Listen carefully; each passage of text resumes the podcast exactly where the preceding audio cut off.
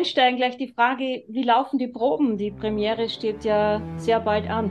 Ja, es läuft alles wunderbar. Man, ich, ich habe schon mit Gabi gesprochen, dass ich habe nie erlebt so ein wunderschöner, professionelle und nette und gemütliche Arbeitsprozess wie hier in Theater an der Wien. Die alle Leute sind fantastisch. So, es ist eigentlich ruhig, ohne Stress und alles wird wunderbar. So. Es gibt jetzt hier eine französische Fassung und eine italienische Fassung, die nicht durch die Zensur gekommen ist.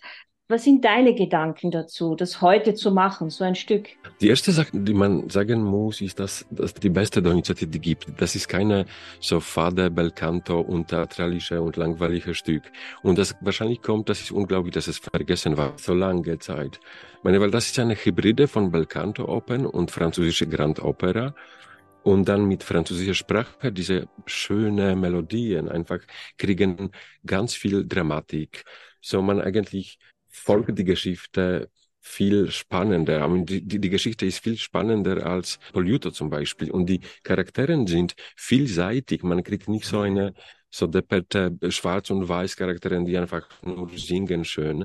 Man kriegt so vollblutige und ganz komplizierte Personen in ganz komplizierte Situationen. Und was finde ich total spannend ist, dass, dass diese Grand Opera in Armenien stattfindet, weil mein Thema, die, die Konflikt zwischen Christen und Römer, das ist etwas Universelles. Ich meine, das ist irgendwie ganz unsere Zivilisation ist basiert auf diesem, aber, aber dieser konkrete Platz, so Armenier, bringt uns zu 1915, zu dieser Genozid, na, wie sagt man Genozid in Armenien, die war diese Geschichte, die eigentlich vergessen ist, wo über Millionen Leute umgebracht waren in Armenien. Und das war auch die, die Tragödie für Frauen besonders. Wenn man, glaube ich, mit Le Martyr anfängt, dann soll man das nicht äh, vergessen oder ignorieren. Diese, ja, es ist, ich frage nochmal ja. ganz konkret zu Armenien, ja. was das für Sie bedeutet, dass das auch historisch in Armenien spielt. Ja.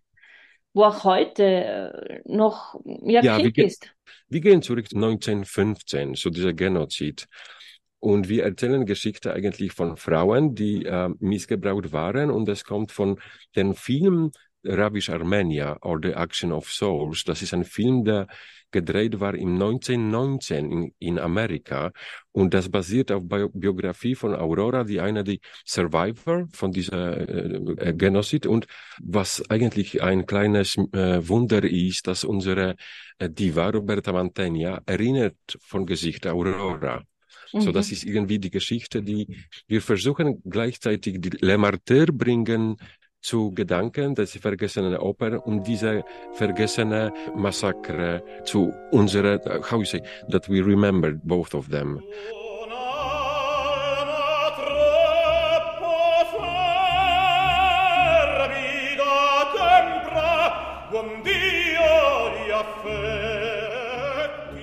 Sie sind ja auch Choreograf. Das heißt, Sie kommen vom Tanz, ja. Von der Bewegung. Was löst die Musik von Donizetti bei Ihnen aus? Meine, die Opern ist sowieso, ich denke, so choreografierte Regieart. Ne? Was alles ist irgendwie reingeschrieben in Musik, jede Bewegung und Psychologie von Figuren und alles Mögliche. So natürlich, unsere Vorstellung bewegt sich ständig. Wir haben sechs super Tänzer äh, auf der Bühne aber natürlich, die ganze äh, Stück ist äh, nicht dramaturgisch ganz beweglich, aber auch so szenisch.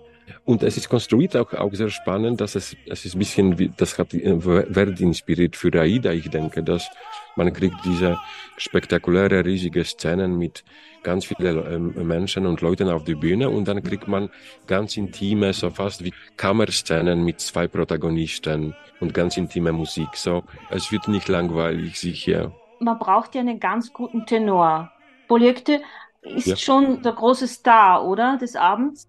Absolut, John Osborne, aber ich denke, das ist ganz so eine, weiß es nicht auf Deutsch, aber so ein, ein Gruppen, ein Gruppenstück eigentlich.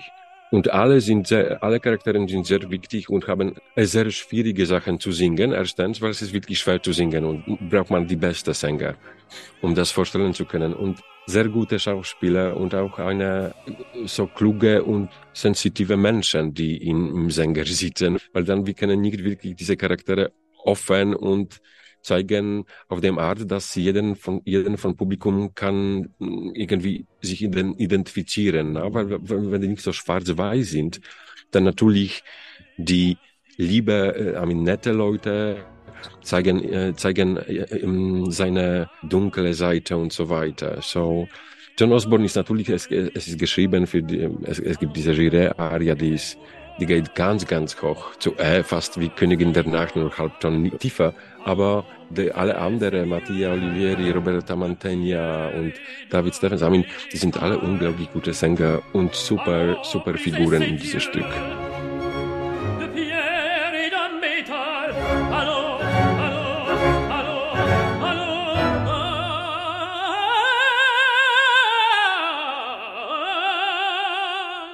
Zusammenarbeit mit Jeremy Rorer? Haben Sie schon zusammengearbeitet oder Nein, zum das ersten ist erste Mal? Erste Mal.